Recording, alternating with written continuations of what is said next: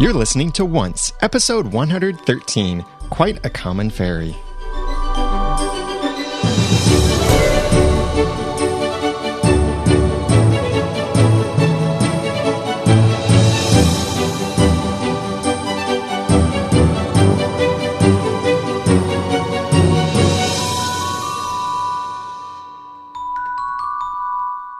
Welcome back to another episode of Once, the unofficial podcast about ABC's TV show, Once Upon a Time. I'm Daniel J. Lewis, I'm Jeremy Laughlin. I do believe in fairies. and that's Jenny. But I don't want to believe in Tinkerbell now. She's strange. hmm Strange. Possible, but it might take belief to bring her back again and give her wings, but we'll talk more about that as this goes. You can follow along with our show notes if you'd like over at oncepodcast.com slash 113 and subscribe if you aren't already. And I'll give you an update about podcast awards later on toward the end of this podcast. But let's get into this with some feedback about the title of this episode. Quite a common fairy sounds like it comes from something. And it actually does. Yay! I like things that come from things. this came, this message came in from Jacqueline. She said, See, that message came from Jacqueline. I like that. The title, Quite a Common Fairy, is a direct line from the novel Peter Pan and Wendy, in which Peter tells Wendy she's quite a common fairy, actually. Her name is Tinkerbell because she mends pots and things. What? Yeah, it's, Tinker Bell. yeah. She Uh, tinkers. I kind of wondered why the whole Tinker Bell part. But in Once Upon a Time, Tinker Bell is two different words. She likes to tinker with people's lives and destinies. and somehow tie them together with Belle, whom we haven't seen in Storybrooke and haven't seen for real. Hashtag save Storybrooke. Yeah. Well, Belle from we'll, air. we'll get there. we'll get there eventually. But I do think that Rose McIver, not MacGyver like the cool guy from the 80s, but Rose McIver was a great fairy in this. She acted it really well. She played the part so well, fit the part very well. And she's not Australian. She's what I've heard is she's Kiwi. Kiwian? Ki- I'm not sure how you'd say it that way, but uh, she is Kiwi. It's a, it's a different she kind come of from? region. uh, Somewhere else I think. but it's it's kind of similar sounding accent, but not quite the same. Hmm. But I think she nailed the part, and she fits it really well. She looks like She's Tinkerbell. from New Zealand. In the title card for this, the little way that Tinkerbell comes up and enchants the word once and that brightens up and everything.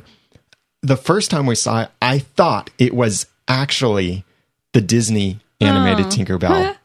It could still be, but this one was definitely computer generated, not the um, two dimensional cartoon generated. But the motion is pretty much the same as the Disney version, where you know you've seen the Walt Disney World castle. I'm pretty sure that was on purpose. and then Tinkerbell comes in, and Yeah, can you make that the new opening for our podcast? Just like that. As long as Rose McIver calls in and says, "Hi, this is Rose, and you're listening to Once Podcast." Sadly, I'm not sure something. that that's incentive for her to do that. We might have to come up with something a little bit better. maybe.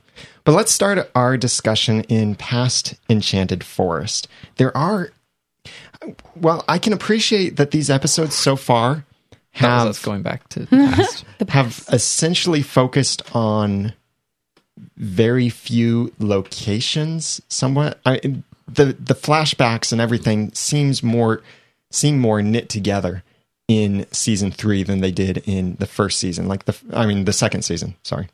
In the second season, it seemed like things were all over the place, completely unrelated. well, not completely, but what was relating the parts of the story were the characters themselves and just contrasting who they were then with who they are now.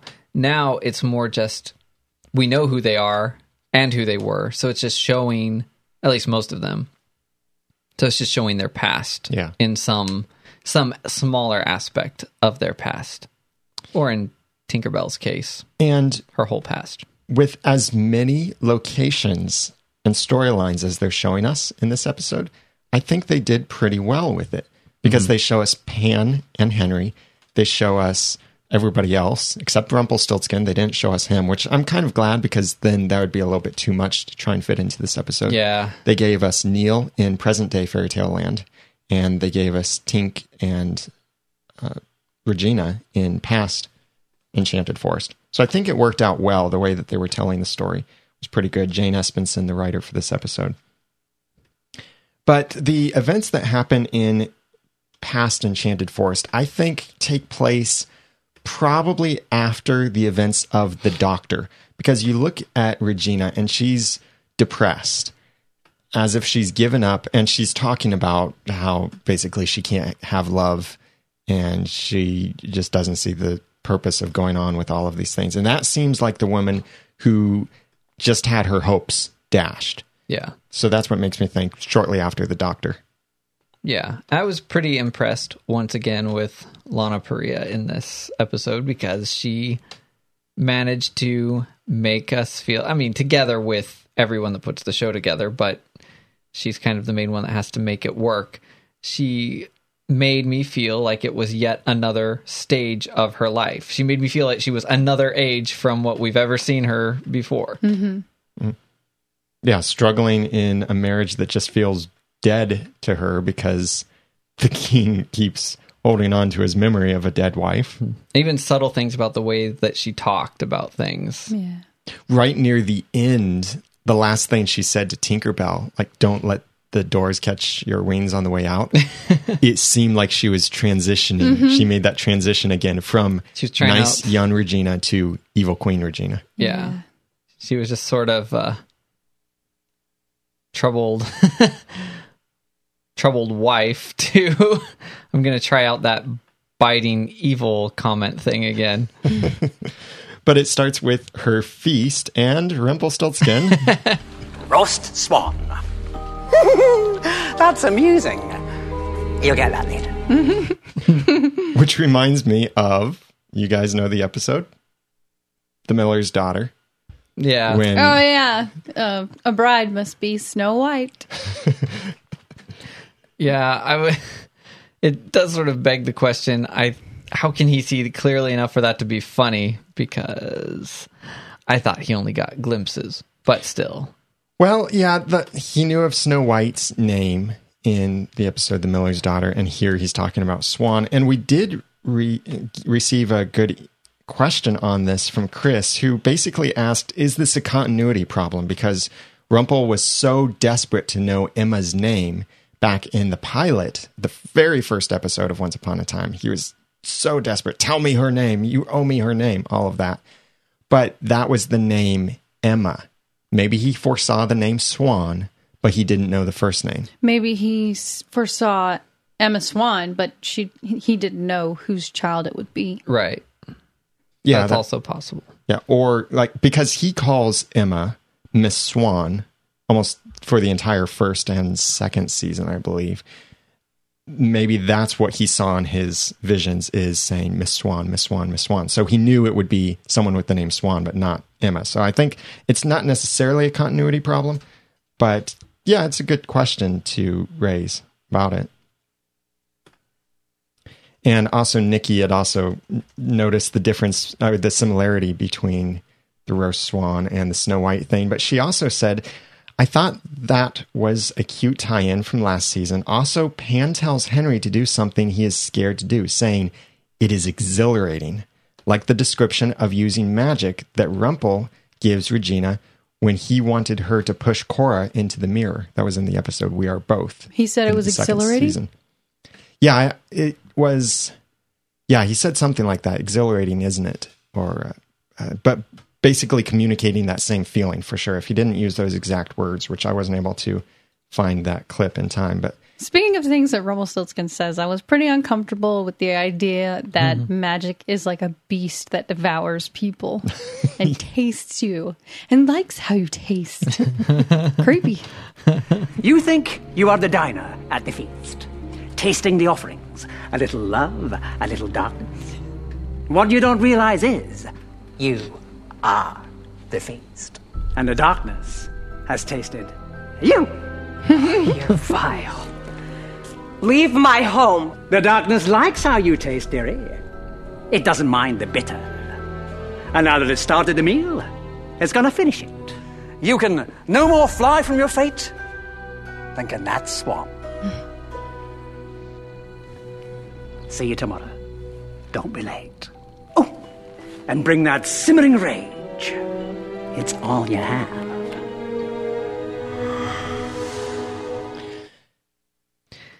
See, he's manipulating her mm-hmm. into fulfilling the future that he sees that he wants to happen. Oh yeah. I don't believe much or any of that. It's not, it wasn't too late for her. He just wanted her to believe it was. Maybe he foresaw that Tink would push her in the direction he wanted better than he could. Possible, So, yeah. he didn't do a whole lot of pushing. He is so much of a manipulator that I wouldn't be surprised if he did that, and I mm-hmm. didn't hadn't thought of that. But I do wonder if this is something that Regina is still struggling with, as she remembers this. It's like when people are tormented by when someone says "once a thief, always a thief" or something like that. That they they feel like they are stuck in this rut of I can't be anything other than this. This is how I was born. This is whatever. This is who I am. And I think Regina, in some way, has a um, a propensity to this, but it doesn't mean that she can't choose to overcome it. Right. Which is a much better presentation than Greg said something funny to me. yeah, Same question, way more developed concept. but she did say she doesn't want a future that looks like Rumpelstiltskin. Who would? Well, Who would? what do you think she meant by that? She just really wants good skin. Yeah. She doesn't want to look like him. And the teeth. He's You know, she has nice teeth. She just wants to keep those. She doesn't want to become a, a conniving little imp. All the power, none of the scales. no, I'm sure it's more than skin deep. Wow, all of the references we you guys just threw out. But when Regina was at that windowsill and Taking out her years of rage on it for the- some reason. Yeah. do you know what it reminded me of? What? It's a Wonderful Life, Oh, which is so old of a movie, 1946, that it's not even available online, like to stream in, in all the places that I could check where I could get a sound clip. But the reason why it's not even available illegally. So the reason why it reminds me of this is in It's a Wonderful Life.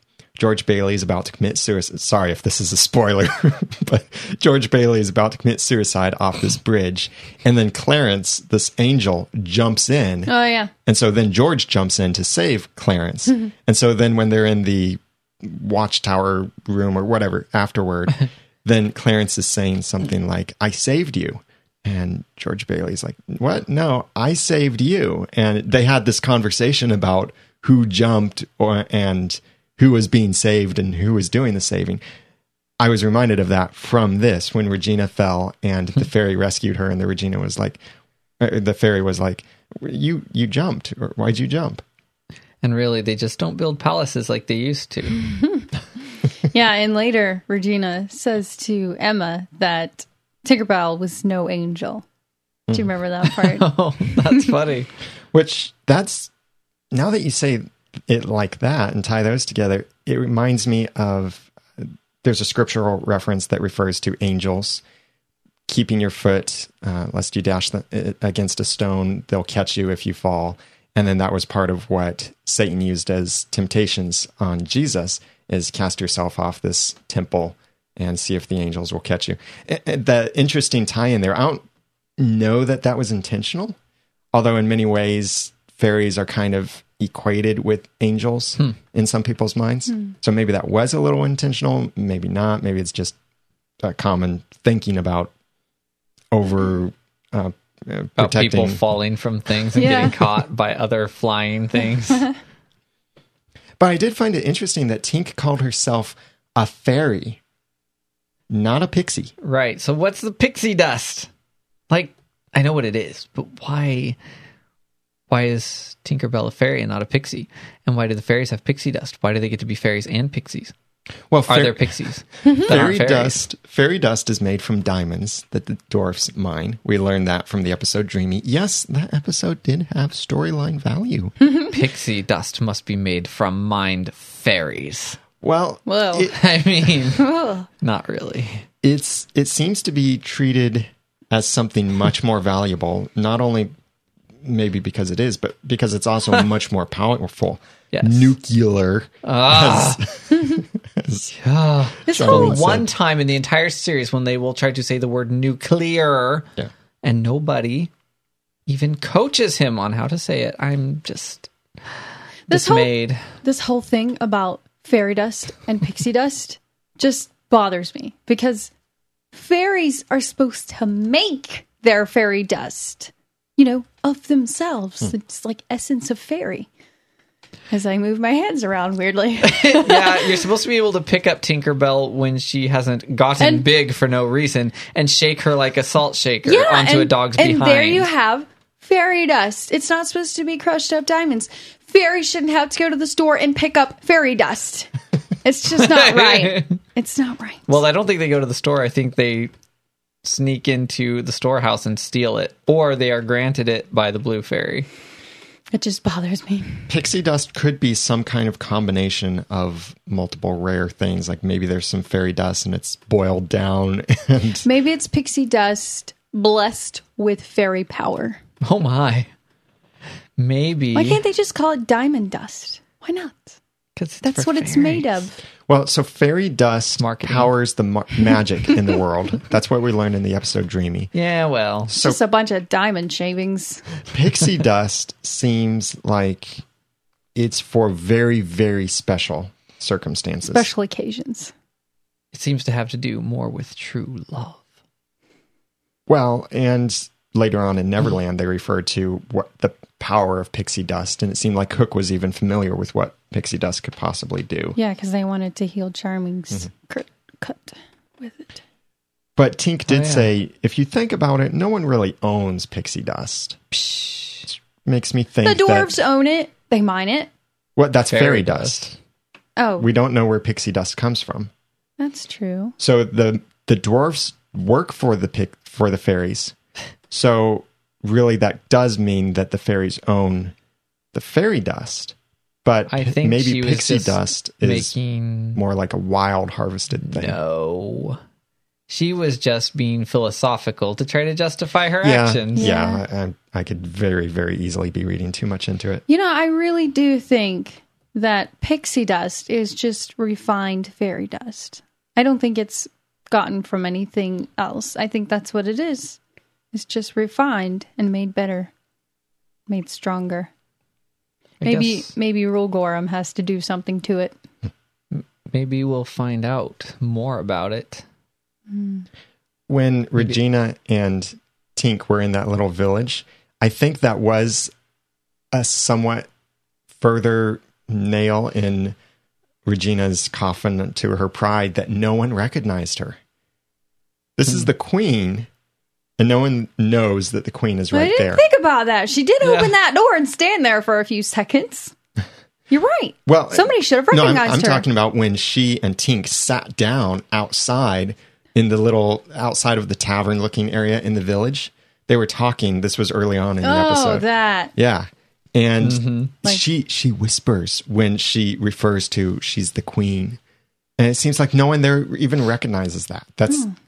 that's showing really that she's also not getting the power that she in some way wants Mm-hmm. inside and has been inspired to reach for. Yeah. And here she's sitting with people that don't even realize she's the king, uh, She the queen. She doesn't have her fame yet.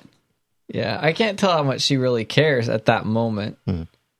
I think right there she more leans toward wanting to be happy, but she seems to have forgotten. I mean, that's really what that conversation was about. Is that she's sort of forgotten even what might make her happy. she seemed so focused on Snow and how terrible Snow was. Snow White. That's her name. Even I think that's a bit precious, and mine's Tinkerbell. She's a monster. Totally indulged and adored. She sort of ricochets through life, telling people secrets. I love that. She had my fiance killed. No. Do you think Snow is young at this point? yeah, she is still young. Oh yeah, because Leopold is still alive. Probably what? Like just maybe a teenager, a young teenager. She, this is, of course, after Regina saved Snow. And I would say that Snow, yeah, is still a young girl Well- at this How old point. was Snow when?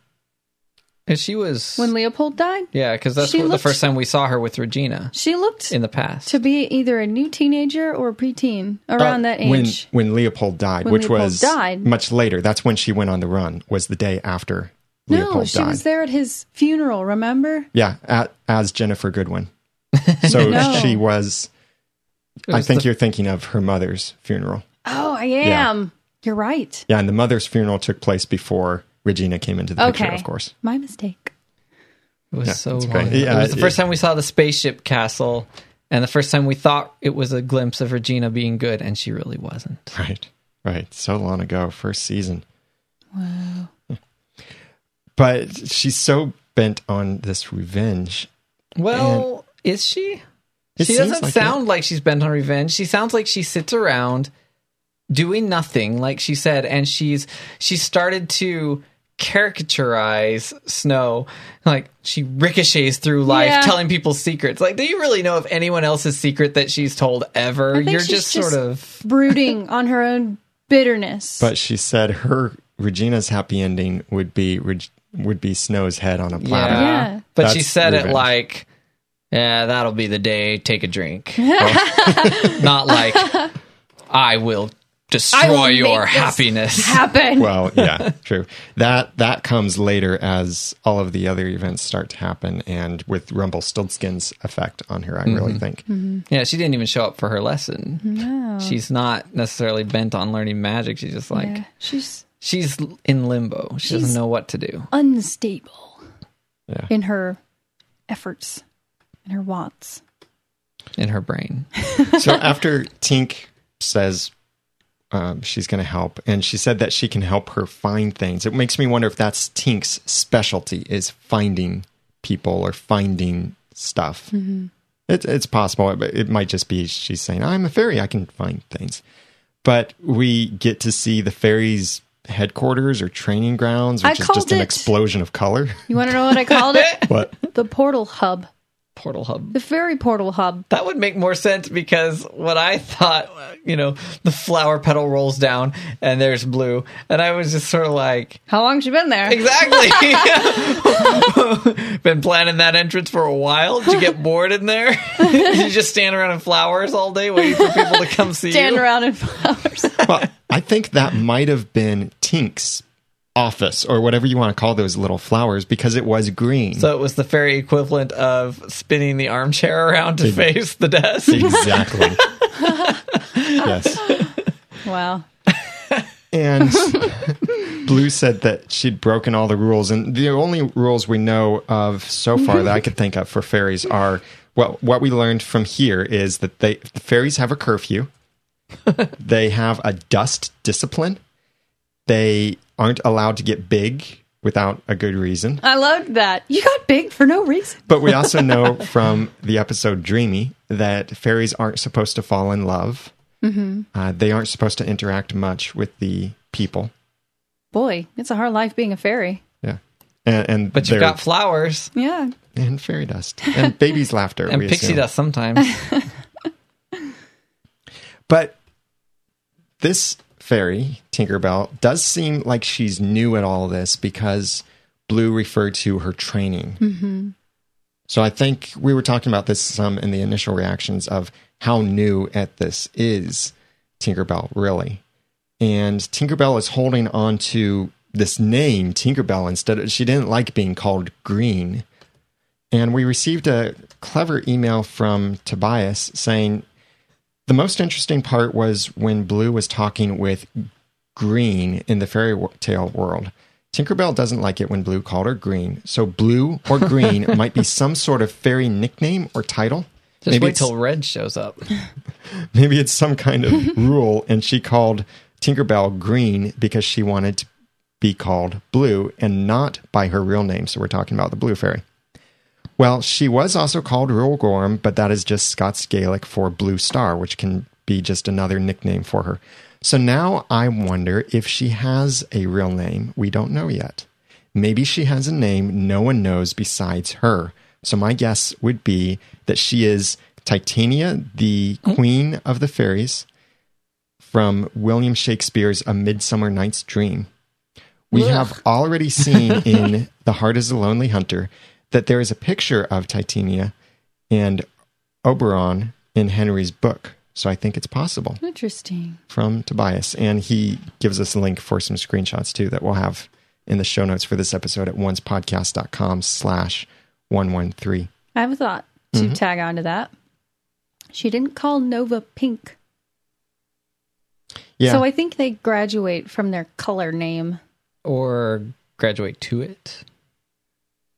That could be too. It seemed to me like Nova was Har- possibly a little further on than Really? Tink. It, she was hardly a fairy. At it all. was back in the episode Dreamy, which we are referring to this episode to Well, Dreamy so much in this. That's a big fairy episode.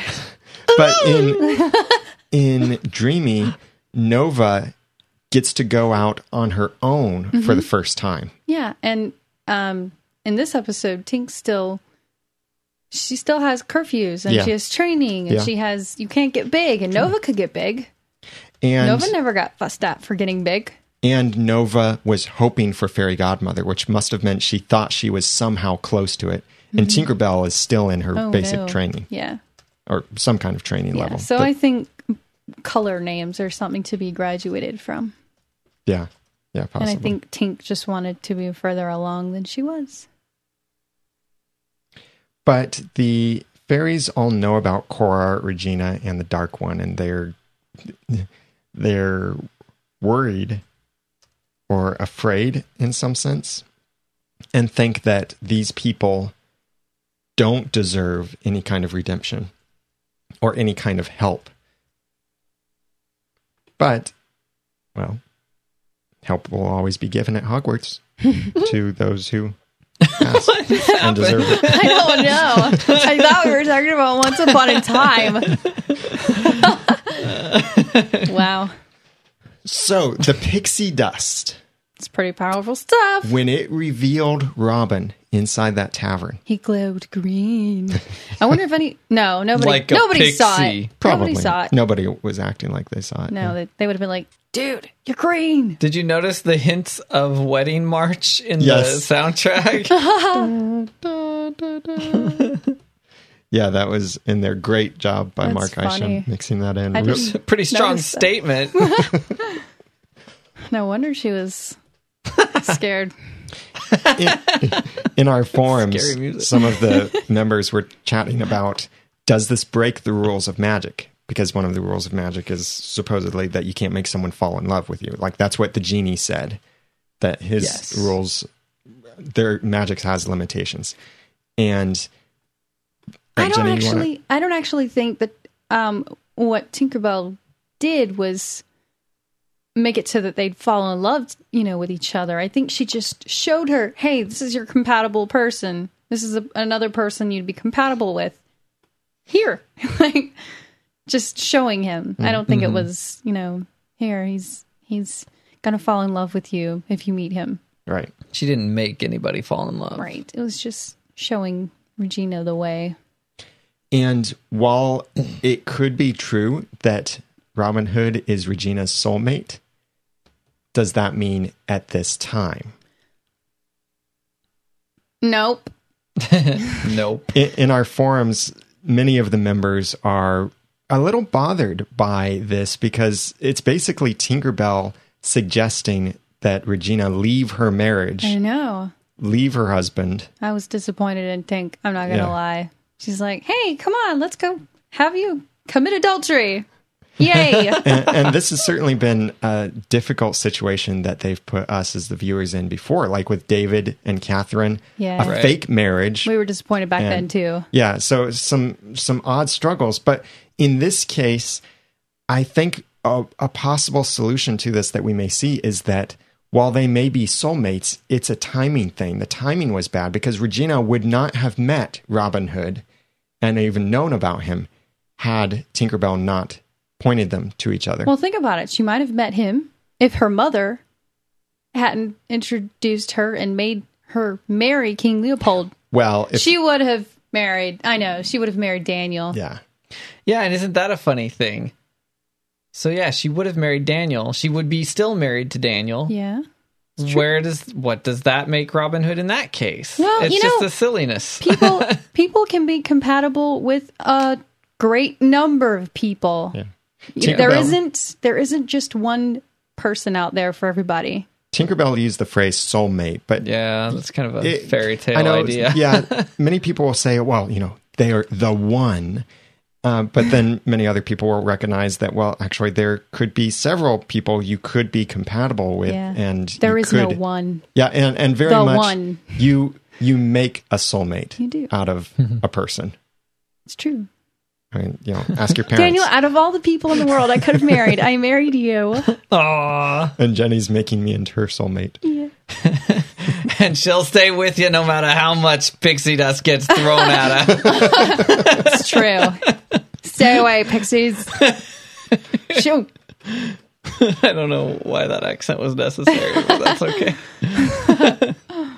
But it is interesting that pursuing that relationship, in Tinkerbell's words, would have given Regina a fresh start and starting with love, although based on you know, a wrong decision in some ways. So It would have probably felt like a fresh start for Regina. Wrong as it would have been, it it would have it would have been fresh start esque. Mm-hmm. It would have definitely felt like it. I'm interested in what it means for the future. Are you if saying and when she finally now, now that she is not married, meets Yeah. Robin Hood, and I- he is not married, and even though it's at her murderous mm-hmm. hands, Yeah. well, oh yeah, Yeah. there's that. that aside, that. that aside, I would really like to see Regina meet Robin Hood now that She's it- probably sorry. Hi, I killed my last husband. Want to go on a date? well, I, I would say we know they are. I sure hope we are because that would be cool. And now it's okay. a setup Sort like of. that. I mean, this is almost like S- Sleeping Beauty and Prince Charming, or Snow White and Prin- I mean, that's sorry. I, I was thinking like fairy tales. It was always the guy was Prince Charming. Oh, true. And okay. Once Upon a Time. So this is like Snow White and Prince Charming. You know, they're made for each other, and then this is something now the fans can latch onto and so desperately want to see happen now that they've realized they're soulmates. They should be together. How are we going to get them together and all of that? I think they're doing a great job of answering the fans when they say, Will Regina ever find love again? Yes. And Like, yeah, they have to. I sure hope so. Well, Yeah, and and I'm will, starting to like Regina. will Robin Hood come to Storybrooke or Neverland, or will Regina go back to Enchanted Forest? I think this is a hint know. that Regina will go back to Enchanted Forest, and maybe the end of either this season or the end of the entire series could be Regina and everyone else gets back to Enchanted Forest, and Regina sees Robin Hood. Oh yeah. Maybe Well- she'll see him in that same tavern and hailing the bartender and she'll see the I think they'll actually have a fight. Like she'll be like in his face for something and threatening him, and then she'll see the tattoo and she'll just like, hmm. I'm gonna go over here now. The kind of story I'm sorry. what I think would make a more beautiful love story would be if she falls in love, if they fall in love anyway, before she sees the tattoo and realizes who he is. That would oh, be that better. would be It's- sweet. Otherwise, it's like, I'm going to destroy. Uh, oh, soulmate. Hi. Oh, you soulmate. Maybe I won't. that's funny. I'm gonna let you live. because Blue said, I no longer believe in you, that's what removed the fairiness from Tinkerbell and she became just a regular wings. person. That's probably more potent than a human saying, "I don't believe in fairies." She could have killed her. Okay, maybe not. That doesn't I seem mean, to when be a fairy works. stops believing in a fairy, that's pretty bad. But we got an email from Avani saying, I think she will get to redeem herself and be a fairy again. In the 2003 movie Peter Pan, Tink dies because of drinking a poison Hook left for Peter Pan, and she is revived by everyone saying out loud that they do believe in fairies. I do. I do. So perhaps our Tinkerbell will somehow will be somehow heroic and make Regina, who never believed in her, believe and then prove to Blue that she is able and regain her wings. You know, I was thinking something like when Regina actually does meet Robin Hood and that whole thing is fixed, that's when Blue will realize Tink did a good thing. Not with good timing, but what she did worked. Sort Yeah. of. I have some hmm. predictions about Tinkerbell, but I'll save them for when we get to that more in Neverland discussion. But before we move on to present day Enchanted Forest, I want to thank David Newland for donating to sponsor this episode of Once Podcast. Thank you so much, David. You've been a very faithful, consistent donator, and we really appreciate the support. And if anyone else would like to donate to sponsor an episode of Once Podcast, please go to oncepodcast.com slash sponsor. You can sign up for a one-time donation or an automatic monthly donation of just about any amount. It can be big, it can be small, but every amount we really appreciate. And it is okay to get big with no reason. One dollar is worth one gram of pixie dust. Thank you, David Newland. Thank you. Yeah. So let's move on to present day fairy t- tale land or present day enchanted forest, which is happening at the same time as everything in Neverland. Hmm. And- That we know of. yeah, time works differently in Neverland, so I'm still kind of keeping that in my mind. But that doesn't mean that time doesn't have to be parallel the whole time. Huh? That's confusing. Time works differently, Got that. but we don't know how differently time works in Neverland. So it is possible that maybe at certain times, I'm trying to think of a way that I can say this without using the word time so many times. Oh no, I just got some horrible predictions. Maybe it's like flatline next to like the heartbeat kind of thing. Like it this is flatline and this is beating and they're going at the same rate, but this one's flat and this one's not. yeah, it, it could be something like that where like there are certain moments when time is parallel between the two worlds and there are other moments when time is not parallel. Maybe it's moving faster or slow. So like that, but I think that what they're going to treat this as is that time is parallel right now between these worlds. Hmm. Present day Enchanted Forest, Storybrooke, which we haven't seen yet in this season, and what we currently see in Neverland going on. So complicated. But in what way is time then different? There's At no different future. times, time is different. Shush, no. but here's here's my prediction, but it got it probably by the end of this episode got a little skewed. What if they could live there for years? It's wibbly wobbly timey wimey. What if they're there for years and by the time and this could still be because we didn't see much of Neil in Neverland.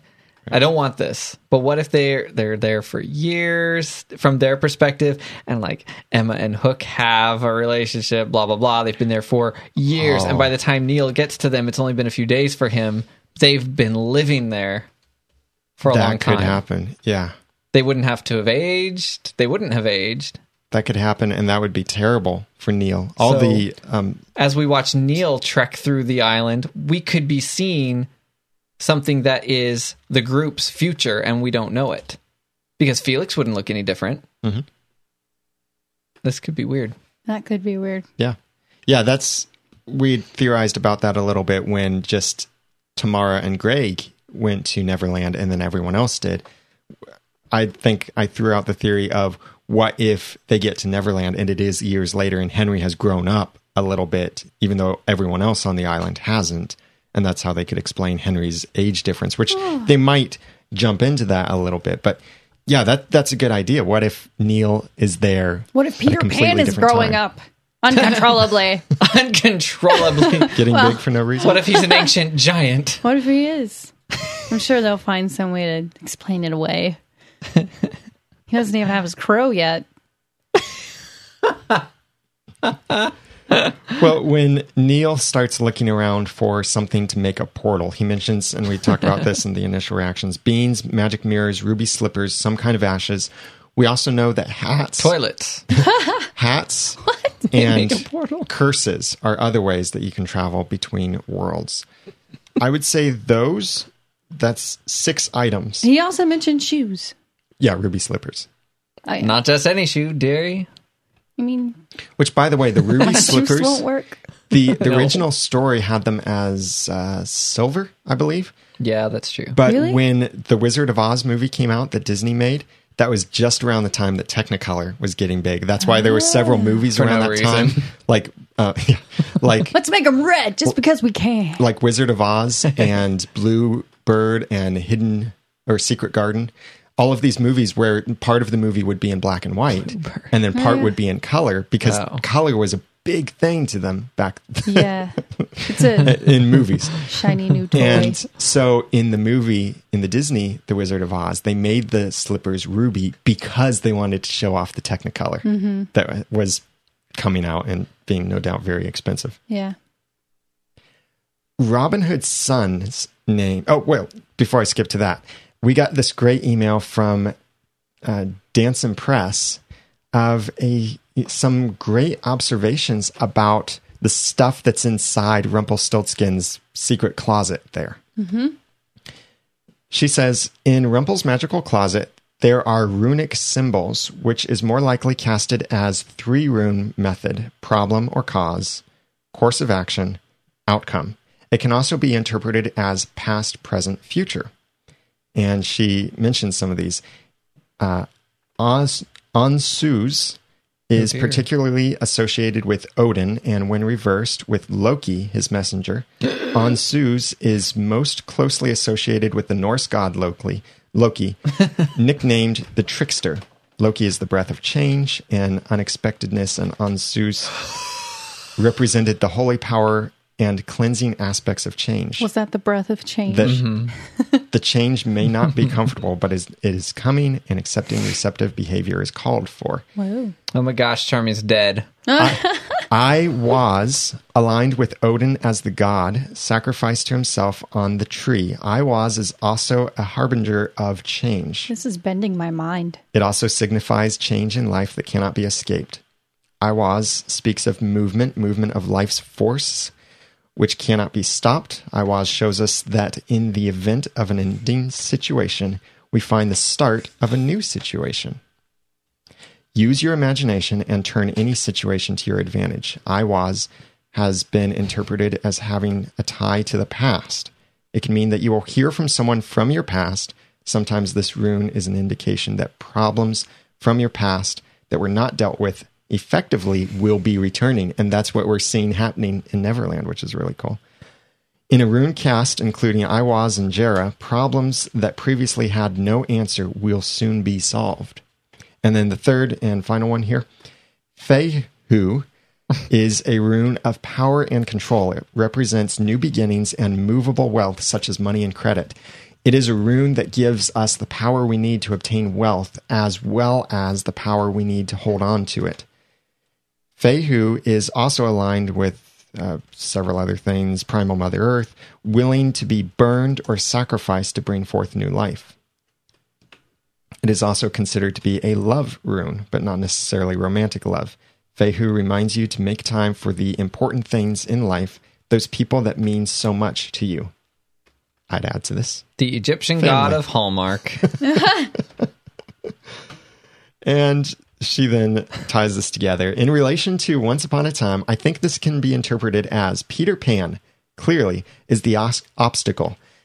He likes to play games, right? Maybe Pan is also merely just a pawn, a messenger of someone of greater power, someone much darker than the Dark One, maybe?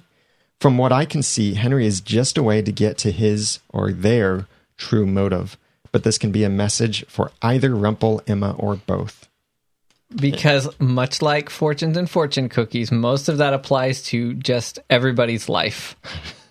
Quite frankly, all very interesting, but it is kind of like like horoscopes. Like I do see that in my life. Yes, it's because it's so general Well, and and so w- lifey. Then yes, it's going all going to happen. She went into more detail, but we'll have that full email in the show notes at oncepodcast.com slash 113 that you can check out some of the extra details provided there by Danson Press. Thank you very That's much. That's very cool, though. I saw those and I didn't really. I thought, hmm, wonder if those mean something. I tried to research them and some of the things that we saw in there, and I just, some of them, I just had no clue where to go, or what to look for. And so thank you very much, Danson Press, That's for bringing that. reassuring that you don't know what dark magic objects mean. That's very reassuring. I'm glad. So Robin Hood's son is four years old. Yeah. This now, I think, if they're being consistent with this, disproves one of the things that I've said before Oh. oh. that Belle was locked up for three and a half years. Follow with me on this. I'll try. Following. Belle was there when Rumpelstiltskin spared, not saved, but spared Robin Hood and Maid Marian's life. Mm-hmm. You remember that? Mm-hmm. Yeah. Maid Marian was pregnant at that time, and she looked p- fairly pregnant, probably She looked fairly pregnant. Yes. seven to nine months. pregnant. Rather rotund.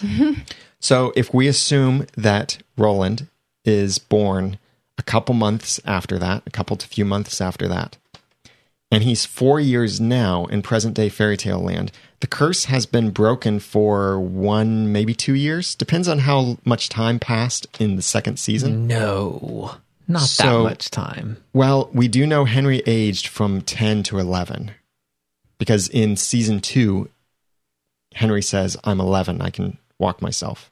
My. Go take yourself for a walk. So- Uh, my age changed within the last year. I'll put it that way. Well, so one or two years have passed since the curse broke. That means that subtract that from Roland. Definitely not two. I would be surprised if even an entire year has passed. Okay. Okay. Well, we'll call it one year Okay. to be conservative on, on this. So that means that Belle would have been imprisoned for three years. Although four years isn't necessarily exactly four years, it could be four and a half, which might mean Belle was imprisoned for bingo, three and a half years. Do you Thank you, Jeremy, for helping me to prove my theory again. Do you mean leading up to the curse? Yes, leading up to the curse, when Belle was imprisoned in Regina's tower, because Regina captured Belle just after the whole freeing the Yaoguai and uh, freeing Philip Okay. from that. That's when Regina took Belle, which was shortly after Belle left, which was in the episode Skin Deep. That's a long time to be imprisoned, Yeah. And we got that number three and a half years from the number of scratches on the wall. by the way. So, so I think with Jeremy's help, I'm sticking with the three and a half year Okay. estimate there Good job. because Roland could be four and a half years. He could be four and three quarter years.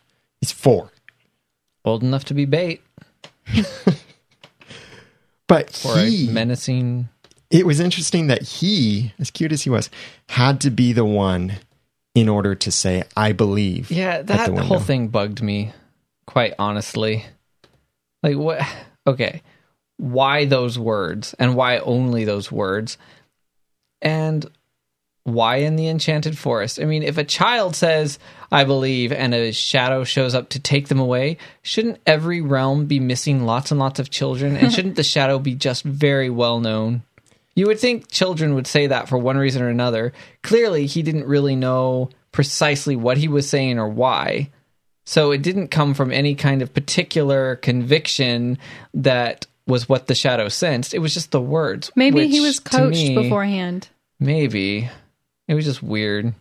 Well, he was because they told him beforehand what he was supposed to Yeah. say. But then, yeah, so, but if it was like a, a way of thinking, then they wouldn't have gotten so worried when he was just like, I'm supposed to say blah, blah, blah, because it wouldn't matter when he said it that way. Well, they didn't want any mishaps. I know. It Well- was just weird. And what is the me. shadow's job? To look for believers. And by the way, I don't remember. Wendy saying it, and I don't remember anybody saying it the times that it showed up at the Darling's house. True, but maybe saying Now, maybe like a child back- saying "I believe," that could be like suddenly a beacon fires off to the shadow, and instead of just going and finding children who believe, it's suddenly aha, there's one who believes. Go get that one. Because what if Peter Pan Believes has what though? what if, in magic probably. What if peter pan has been collecting these children who believe in magic to this sounds so morbid but to try to power the island kind of like a matrix sort of thing. Hmm. And he none of these children have been enough. And that's why the shadow keeps getting children. Even to present day enchanted forest the shadow is still getting children but henry having the heart of the truest believer might be what pan needs in order to finally power neverland or, or whatever he's needing all of these children for Well, he he needs belief to bring magic back. Remember? yeah Guess we'll talk about that later, though. Yeah, we will. we received an email from uh, Helena pointing out that Roland is something kind of familiar to Roland, R O W L A N D, which is from the uh, Wait, what is like Roland? Roland the boy, Yes. R O L A N D, may reminded Helena of Roland, R O W Oh. L A N D, or Child Roland, I thought you said Roland and Helena were similar. and some and connections, so our desk and chair. and the connections then with Merlin, Excalibur, I knew it. Camelot, I knew it. Lancelot. I knew it. Interesting. You know what? I tried to find that. Isn't isn't the knight that had Arthur as a squire? Wasn't his name Roland or Roland or whatever? I Because I've seen I've seen the Disney um, Sword in the Stone, and I couldn't remember what that guy's name. Which is it's it sucks for that little boy because he's gonna grow up to be a really mean person to King Arthur, who would be King Arthur, but while he was being mean to him, he wasn't King Arthur; he was a squire. so I was just wondering if that's the same Roland. well, Roland. Uh, Helena does point out another story of uh, Roland um, who lost his three brothers and then got Merlin's help to find them. Oh. And, uh, or uh, managed to rescue his sister. We'll have this full email in the notes if you want to check it out. But there does seem to be some connection, and Helena's idea is at this end. I think they won't introduce Camelot yet for a while, but I presume someday that that will happen because of the several elements of it on the series. When they introduce it, maybe Roland could be the key for all that. It's like the Once Upon a Time Next Generation. The chat room is correcting me. The um the guy's name that I'm thinking of is Sir Kay. Okay. Whoopsie. Okay.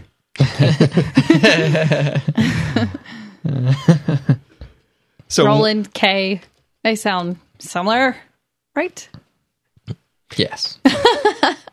when the Roll shadow my ro- right along. when the shadow came to get Roland and Mulan took her sword out. And cut off the boy's hand. Well- Wait, no. At first, I thought it was she cut through the shadow and injured it or hurt it because remember that sword? Blade.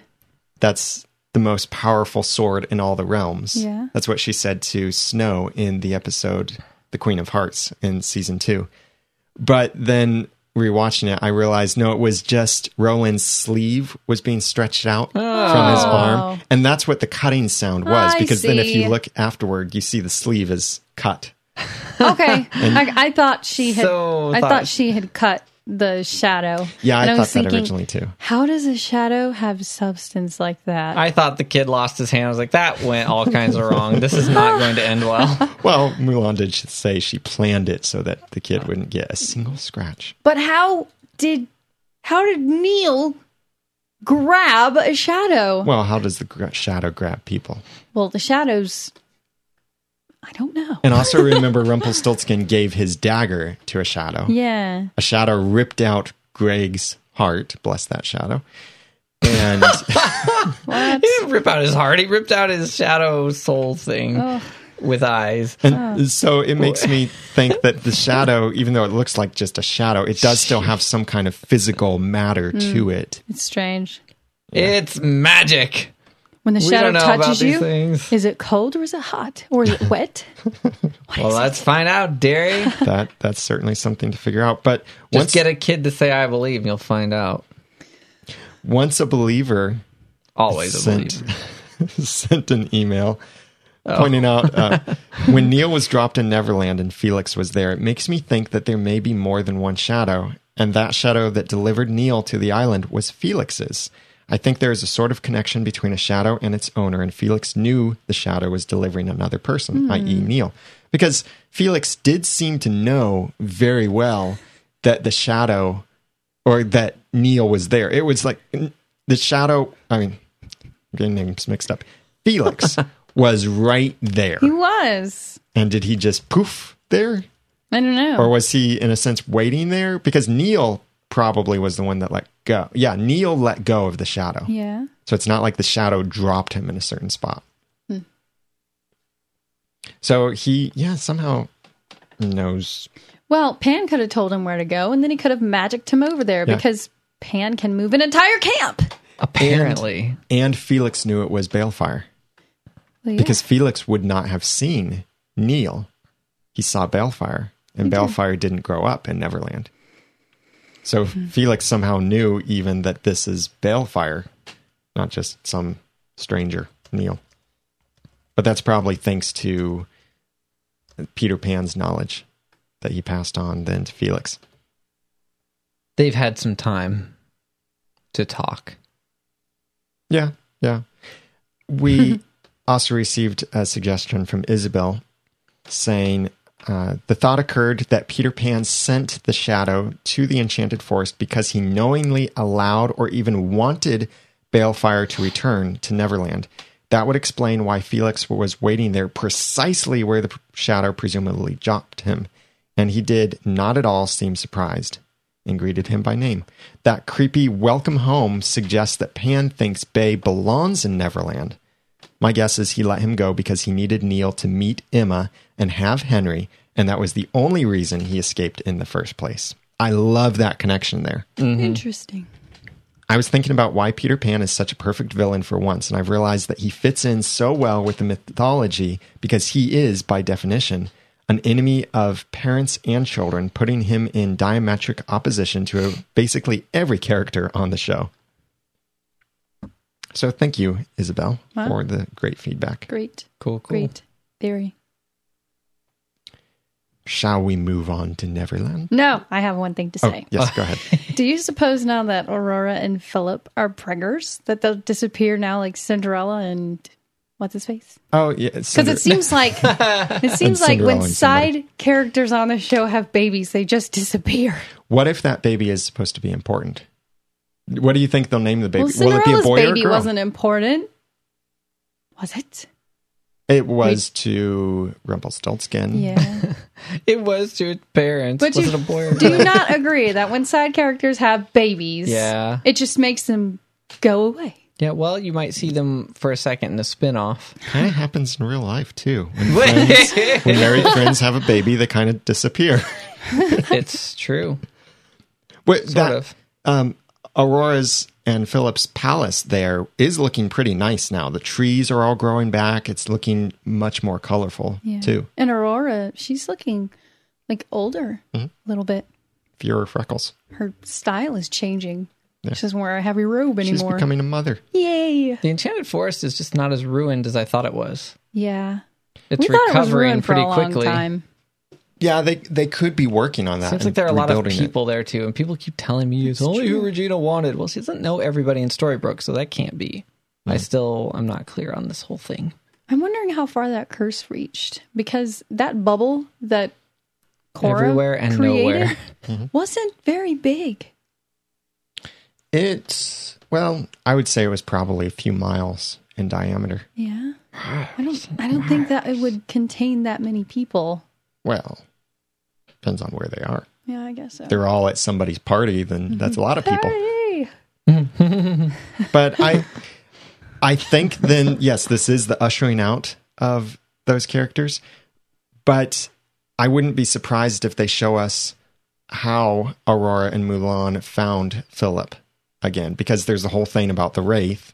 Or maybe Oh, that's all we need to know is just they somehow figured it out. That would be strange. I think they probably will go back and show that. Uh, it yes, it's an important plot, uh, important I mean, I don't care that much, but they, Well, that's the thing. It's an important point in their story, but it's not an important point to the rest of what's really going on with Once Upon a Time. So is it really Yeah, like because they're side characters. yeah, it's it's exclusively their story. Yeah. It doesn't intersect or we presume it doesn't intersect with any else's storyline like Emma or Snow White Yeah, or Rumpelstiltskin or anybody They're like kind that. Mm-hmm. of the focus of this show, Snow White and Charming. yeah. So So that's why I think they're probably not going to Yeah. show us that and it might just be enough to know, yeah, this happened. Yep. unless they somehow tie it in, which I don't I don't see that happening because we left present day Enchanted Forest again. But now Robin Hood is there, so maybe we'll someday go back. Mm-hmm. And we don't know. But it makes me think that maybe the next several episodes are not going to show us present day fairy tale land again. Do you think we'll get to see Mulan as a merry woman? that just sounds weird, merry woman. Maybe. Do you think we'll return and see how that's going? Maybe.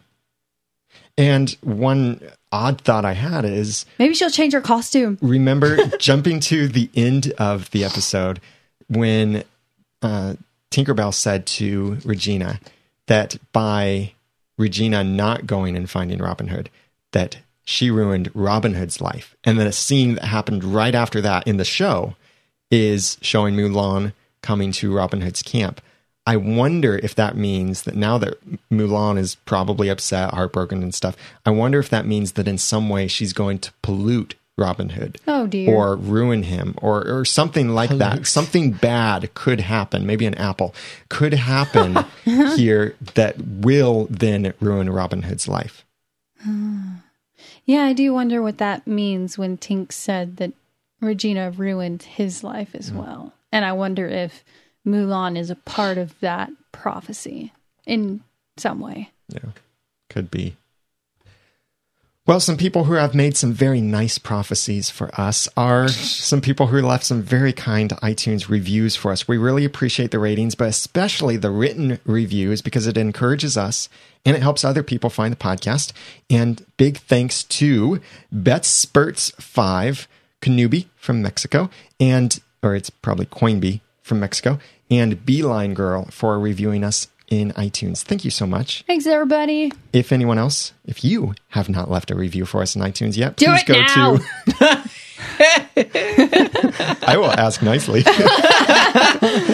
go to oncepodcast.com slash iTunes. And if you've already left a review, then please mark some of these other reviews as helpful too, especially these more recent ones that are really far down the list uh, that because they're pretty fresh and recent there. So please check that out at oncepodcast.com slash iTunes. And thank you so much for the reviews. we Thank love you. them. We like good reviews, bad reviews, honest reviews. Well, reviews. we like reviews. we like reviews. We can use them all. honest reviews definitely Honest yeah we're not going to say you can only leave great. five star and do please keep in mind send us your feedback directly by emailing or calling in and i'll give that information again later but uh, itunes great place to then review the podcast as a whole let's journey to neverland I want to make a portal sound. We need a whoosh. we need a portal. No, not a rip sound. well r- rip in time space the fabric of time and space. Well, let's let her rip. so we learn that pan can move the camp around do you think uh, he's um, Yes. Lair. Blair? Pan has a lair. Emma called it that, and I I It like villains that have layers. It doesn't look like a lair. Well, Every time we've seen I still want to call it a lair. whatever. do you think that he is actually moving it or is Or are they just, the poofing point to another part of the island? around? I'm wondering that too. Like I'm wondering if they're, you know, actually taking a lot of time to move it and the map is just showing where they where they used to live until they set up camp in a new place. I is that what they're you're saying? just poofing. well yeah with the magic that it seems pan has they're probably moving it and hook who has had a lot of experience with pan did not seem at all surprised by this mm-hmm. and he also even said that pan has some kind of shield against magic around the camp He's an interesting boy. Yeah. He's, I mean, we're seeing nasty sides of him, but we're not really seeing a magical side to We're him not seeing- yet. We're not. We're not seeing any good sides to Pan yet. He made the map, and he appears and disappears wherever Emma is. Yeah, but that's That's that's, sketchy. it. We haven't seen. but that's it. We've heard of things. He had pixie dust. yeah. How did he get that? He caught a flippin' arrow. Do you think that's Tink's pixie dust? Could be. He squeezed the pixie dust out of her. Oh, and they Actually, used no, he couldn't have. It's gone now, isn't it? She was unmagical before she went to Neverland, presumably. yeah, but she her could have had dust with her. I guess. Well, let's talk about that because Hook knew Tink when she was still a fairy. You think so? Yes, because he called her a fairy, and he knew she was powerful. She had he had faith that Hook or that Tinkerbell would be able to help them, and he was in Neverland years before Tinkerbell met Regina. Hmm. So it's possible maybe Tinkerbell was born in Neverland, even, and then came to Enchanted Forest, where she was still a fairy. What if there was some kind of relationship there, like a romantic relationship? Well, yeah, there could be something like that too. I was looking at the way they looked at each other and spoke to each other. Yeah, and and he even said stuff about with all we've been through together, and the way, yeah, that they talk. oh, and he to called her other. Lady Bell. Mhm. I thought that was awesome. Lady Bell.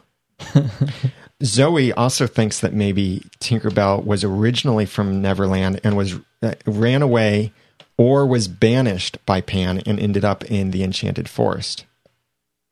What if Tink is responsible for Pan, Ooh, like making him mean? bringing him to Neverland, Oh, and then he became who he is today? Well, the original Peter Pan and Wendy story is that Peter Pan was a lost boy out in the park. up. He didn't want to grow up. Yeah, and fairies.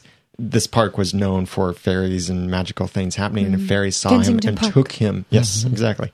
Took him to Neverland, so he didn't have to grow up. Mm-hmm. Yeah. And that's where then he That's probably- basically rose to power. That's probably that seems like a Tink thing to do. I could just see Blue Fairy saying, "You took a child just because he didn't want to grow up."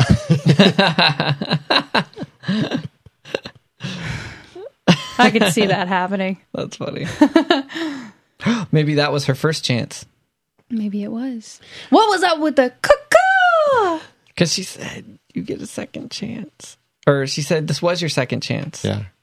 So Yeah. So what was her first chance? maybe what That you could have said, been it. Maybe taking Pan to. Anyway, back to the Neverland. cuckoo. Oh, hold on. Before that, um, but then how did she end up back in Neverland? Maybe that was her home Yeah. before. Oh. Could be. Maybe Maybe somehow that's where like she's the most shadow or. Peter Pan got her as a favor.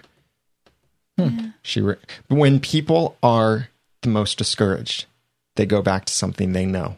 It's like a, a a place with with good memories Mm-hmm. And or success. and Hook knew her from before, so she'd been there probably for a long time. Hmm. And maybe was even the one who helped Hook leave Neverland. Maybe so. Maybe. Maybe. So Jenny, you want to talk about this? One of Peter Pan's trademark things is that he can crow really well. This is not a good crow. Just saying. It's it's like a cuckoo clock. That Robin Williams did a much better job. He doesn't have a good crow yet, so he's not himself yet. This is just showing that that he's not himself yet. He doesn't have a good crow yet. Cuckoo is, is not, you know, "Er, er, er." Yeah. it's not even close. Well, maybe he'll improve. I hope so because Peter Pan is not Peter Pan without a crow. He is clever, though. He very cleverly called his game Target Practice. uh, Uh, yuck. Well, yeah, that. Do you know the story behind that? We'll know. Oh, They yeah, even- the apple. I wanted to ask about that. Yeah, they 'Cause- they even slightly referred to it. He said there's a story, or we've heard a story of a man who once shot an apple off his son's head. Let's test that. I can't remember what that story is. It's William Tell.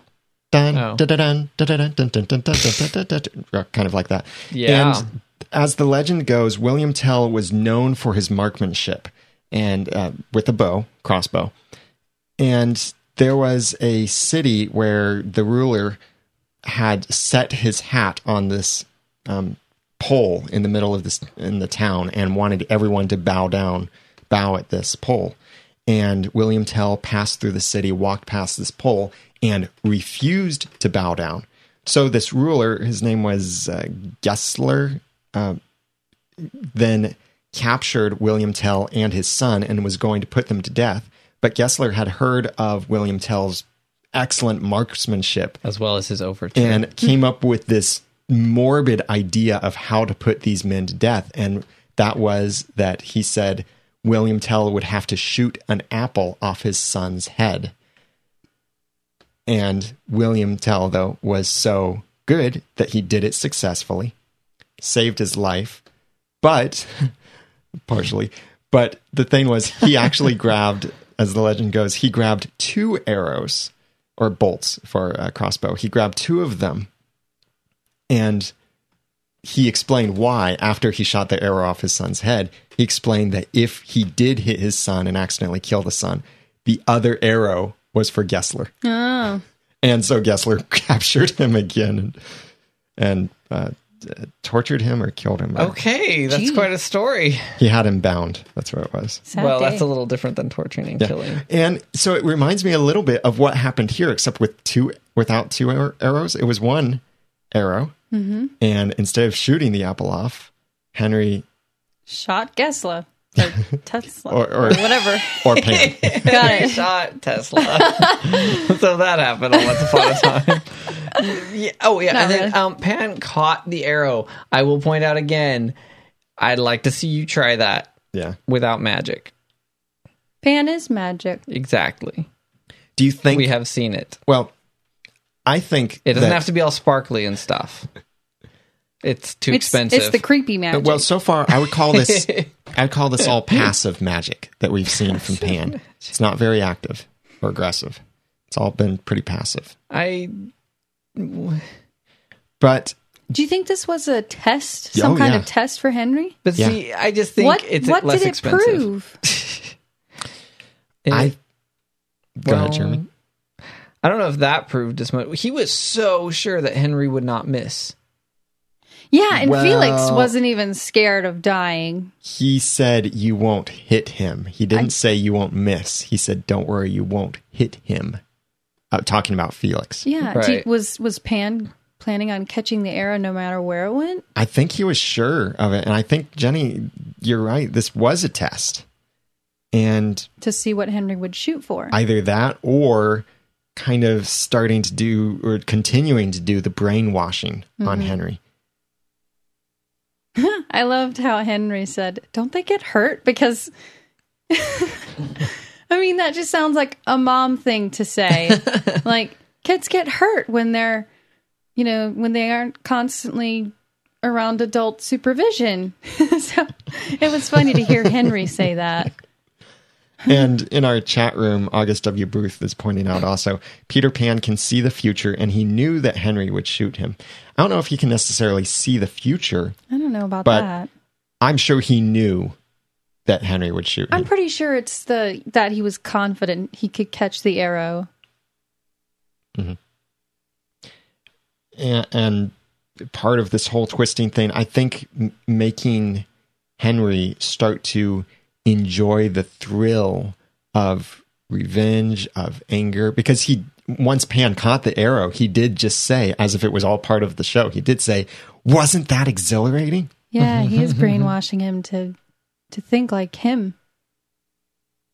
You got to shoot an arrow at me. Wasn't that awesome?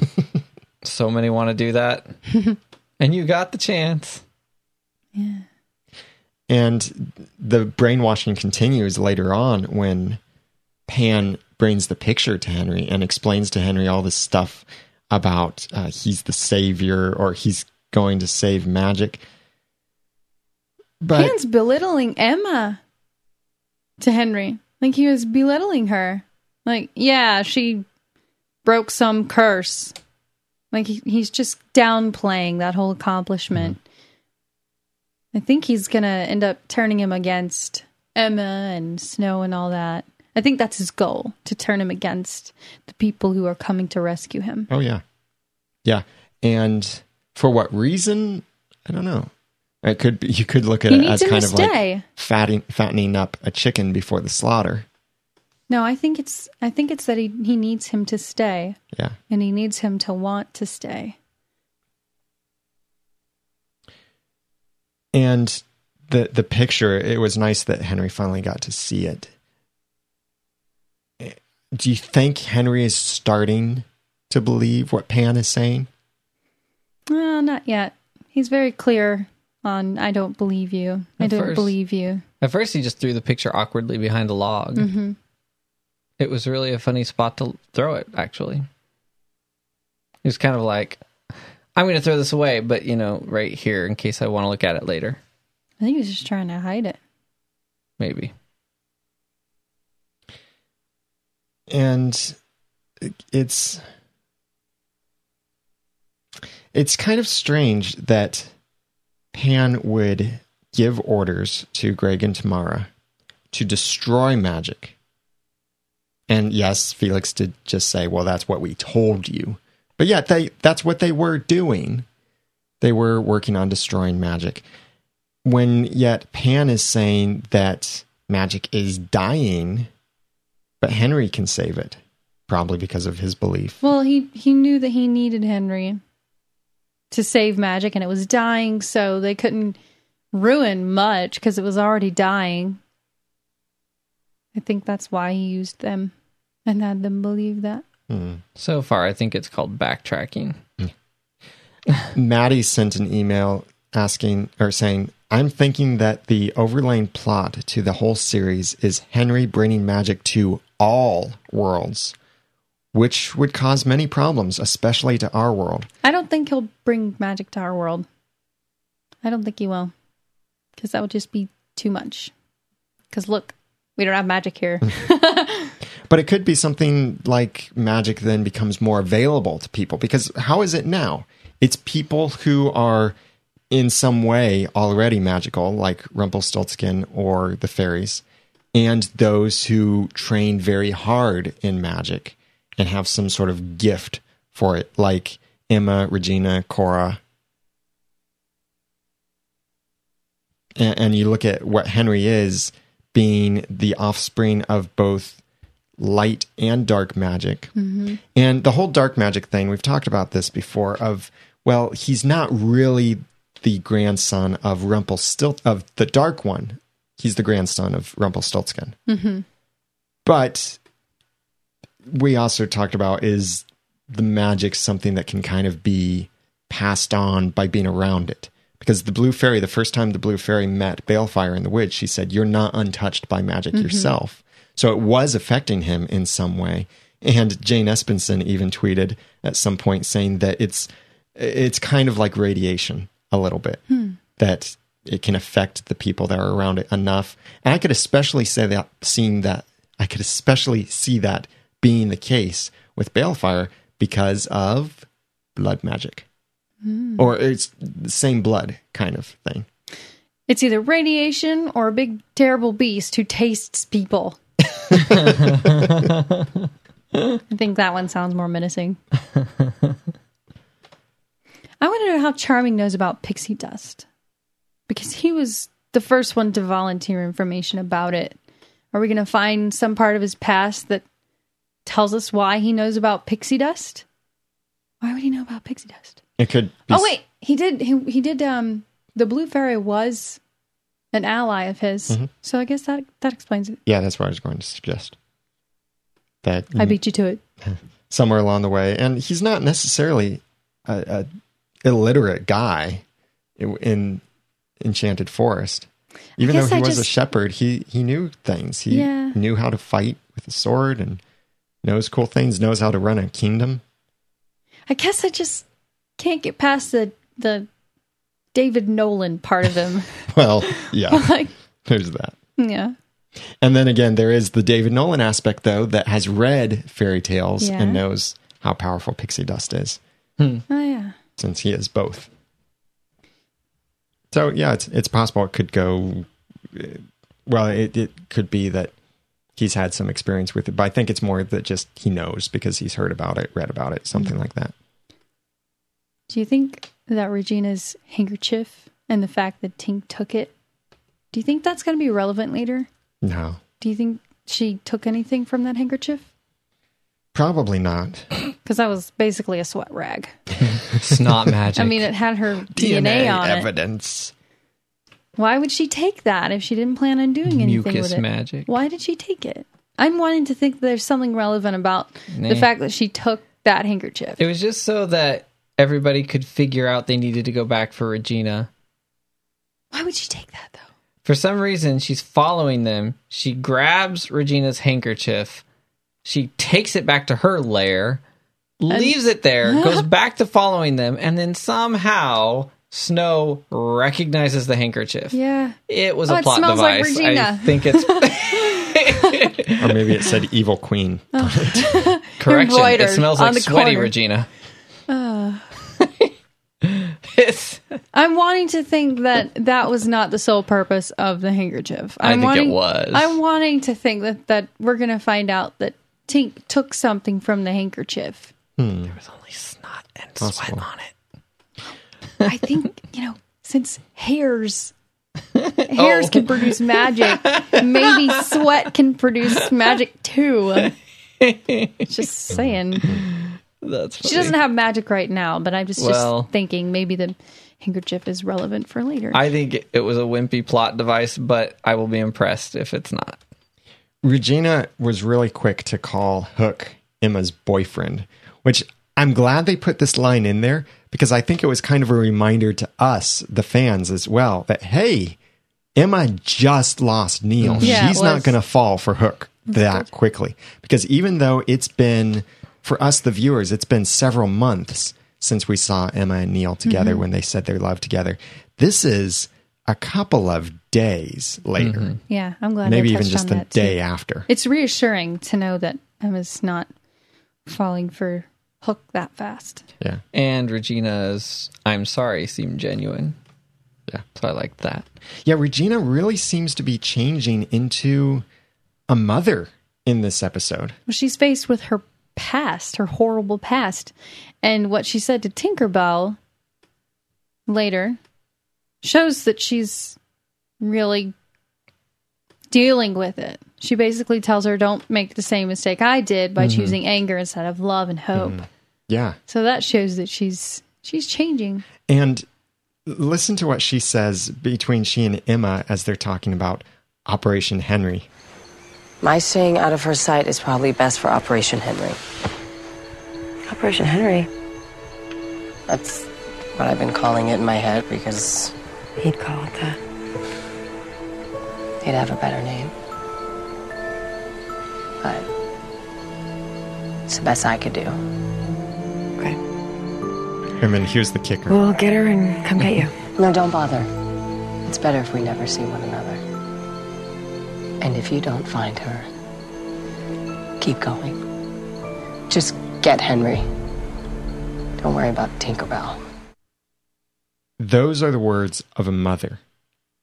She's acting very motherly in this. And when she was later in this episode with Tinkerbell in the cave, she said that Henry was the one thing she got right. Mm-hmm. And I would say that for the most part, yeah, she got it right with Henry. I mean, besides the fact that she's been an evil queen much of this time, but she did do a good job of raising Henry. She gave a lot to Henry, being a mother to him. And here she's talking like a mother, being more concerned about saving Henry mm. than her even necessarily being a part of it. She just wants Henry to be safe. That's motherly love. Do you think she's implying that that she was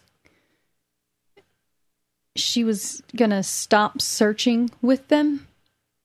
No, it was. Do you that- think she was gonna? Do you think she was planning to go off on her own at this point? I think she thought Tinkerbell might kill her. Yeah, or just Tinkerbell wouldn't help them That's if I was Regina was there. Yeah, I just I'm, I'm I was wondering at this part what it was that that Regina planned to do if they found Tinkerbell, Hmm. or if they didn't find Tinkerbell. Well, when Tinkerbell found Regina, Regina pulled out her own heart, which we'd only heard of being done once before. We did finally get to see a blackened heart. Heart, yeah, small, hard, and dark. Yeah. And If anyone else did that, they would be definitely labeled a drama queen. she was arguing and she yanked out her own heart. She literally yanked out her heart. and just to remind you guys, we've seen Cora's heart, but she pulled it out before she turned so dark. Uh-huh. It was bright red and, And, big. and in fact, her pulling it out was part of how she was able to turn so dark. Yeah. We've seen Snow's heart with a spot of blackness Mm-hmm. in it. We haven't seen Rumpelstiltskin's heart, Yeah, but his is like a rock, like a little pebble and dark. if it's even there anymore. Yeah. And then now we've finally seen Regina's heart. I was glad they showed us that. You know, I made note of something. It's not completely dark. It it looked like it had a glimmer of, you know, bright redness in the middle, just like A Snow's. flicker of light. Just like Snow's had like a little flicker of black in it. Maybe her heart's turning back to red. I, I think so.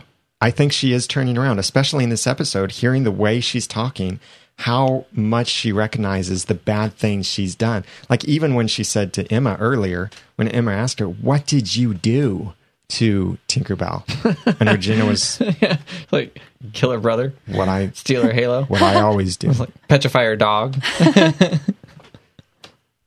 steal her tears. They offered Tink a home mm. if they'll help her, if they'll if she will help them get into Peter Pan's camp. I think she'll be successful with that. But you know what? What? I think because they offered her a home, because she's getting a chance to make things right, I think at some point they may all say something like "We believe in you," and she gets turned in back into a fairy, and then she'll die. Oh no. Maybe Henry needs What? maybe Henry needs to tell her that he believes in her. She has hope again. If they all stand around her and tell her they believe in her until she sprouts wings, I'm gonna need a bucket to throw up in. I do believe in fairies. I do. I do. I think he would I think she would need Henry. Cuz he's the truest believer. Yeah, man, everybody just wants a piece of Henry. Yeah. But then again, can Pan do something that Henry can't reverse? Because she said a death sentence from Pan. Mm. So it, it could be something scary. yeah. Do fairies have shadows? I almost said the same thing. Well, this one does because she's just a normal person right now. Mm.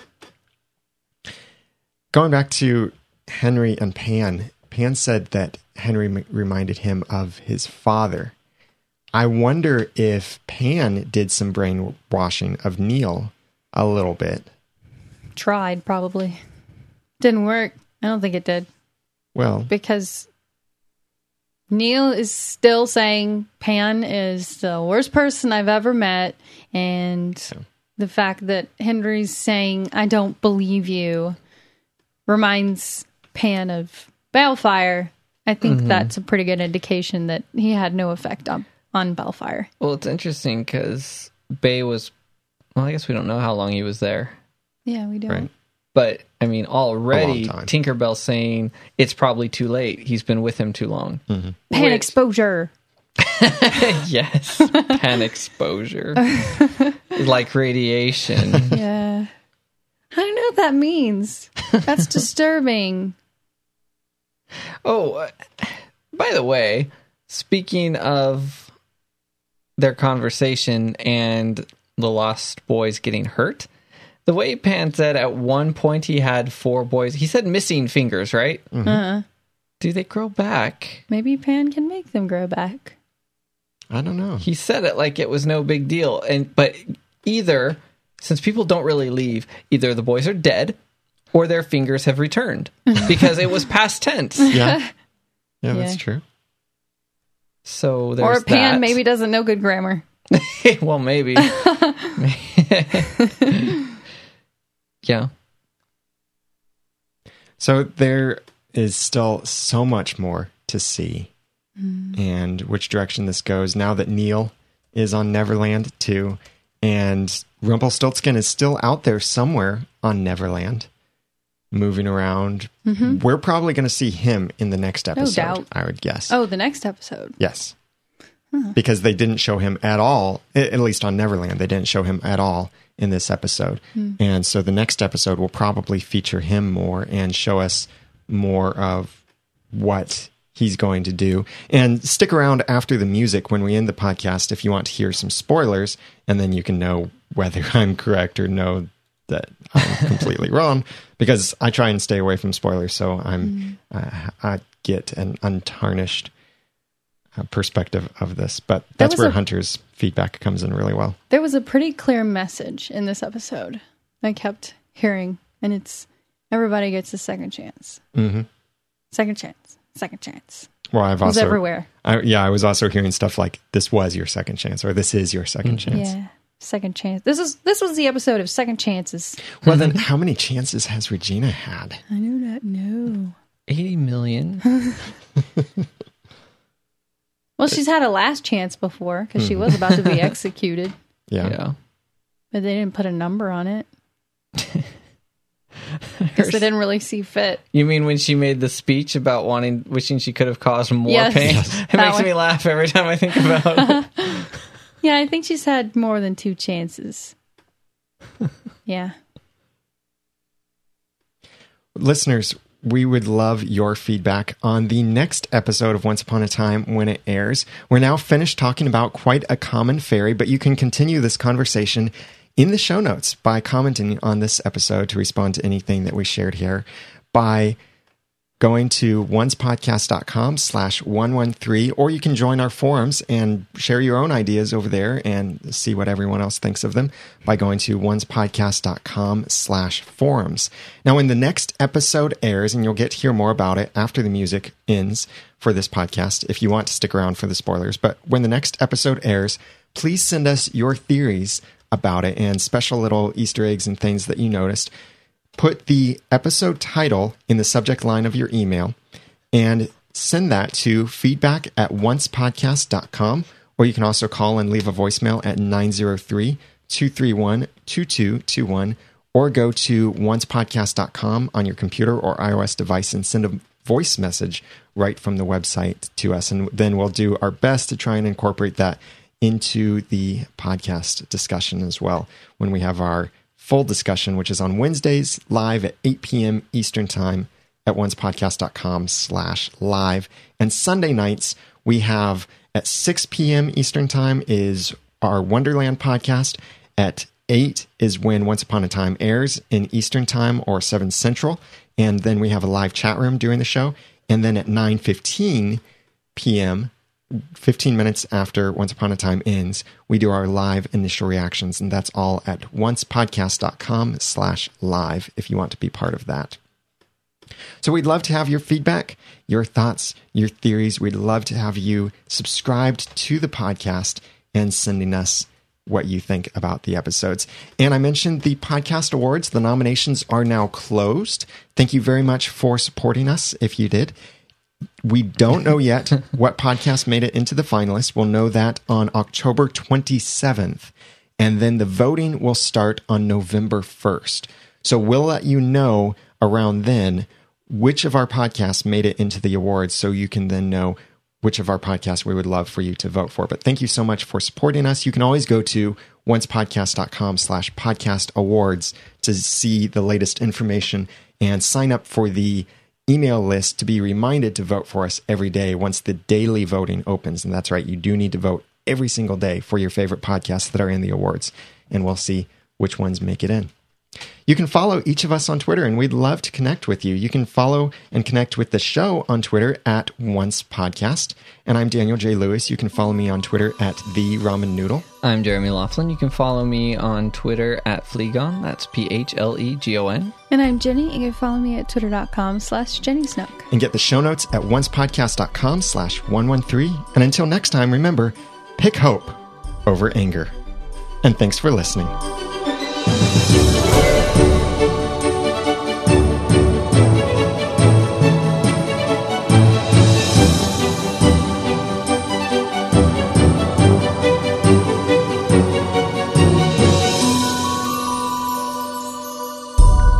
Once Podcast is a proud member of Noodle Mix Network. Find more of our award winning and award nominated podcasts to make you think, laugh, and succeed at noodle.mx.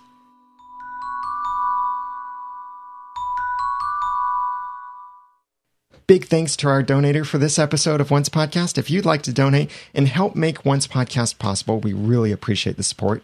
Please go to oncepodcast.com slash sponsor.